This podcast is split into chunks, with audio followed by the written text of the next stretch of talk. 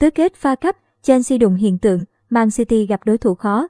Theo kết quả bốc thăm tứ kết pha cấp, Chelsea và Man City sẽ phải gặp hai đối thủ khó chơi là Middlesbrough và Southampton, trong khi Liverpool khá dễ thở.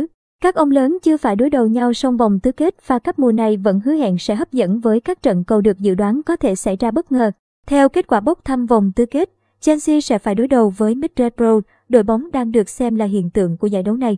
Trước khi bước vào cuộc chiến với The Blues, đội bóng đang thi đấu ở Championship, hạng nhất nước Anh đã liên tiếp gây bất ngờ. Middlesbrough chính là đội bóng đã loại Manchester United bằng loạt sút luân lưu may rủi tại Old Trafford. Tiếp đó, họ đánh bại Tottenham 1-0 sau 120 phút thi đấu căng thẳng.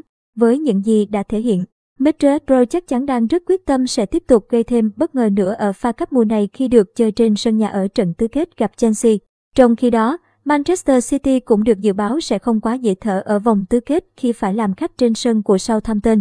Man City được đánh giá cao hơn đối thủ và đang dẫn đầu Premier League. Tuy nhiên, ở mùa này, đoàn quân của huấn luyện viên Pep Guardiola đã để cho đối thủ cầm hòa ở hai lần gặp nhau gần nhất.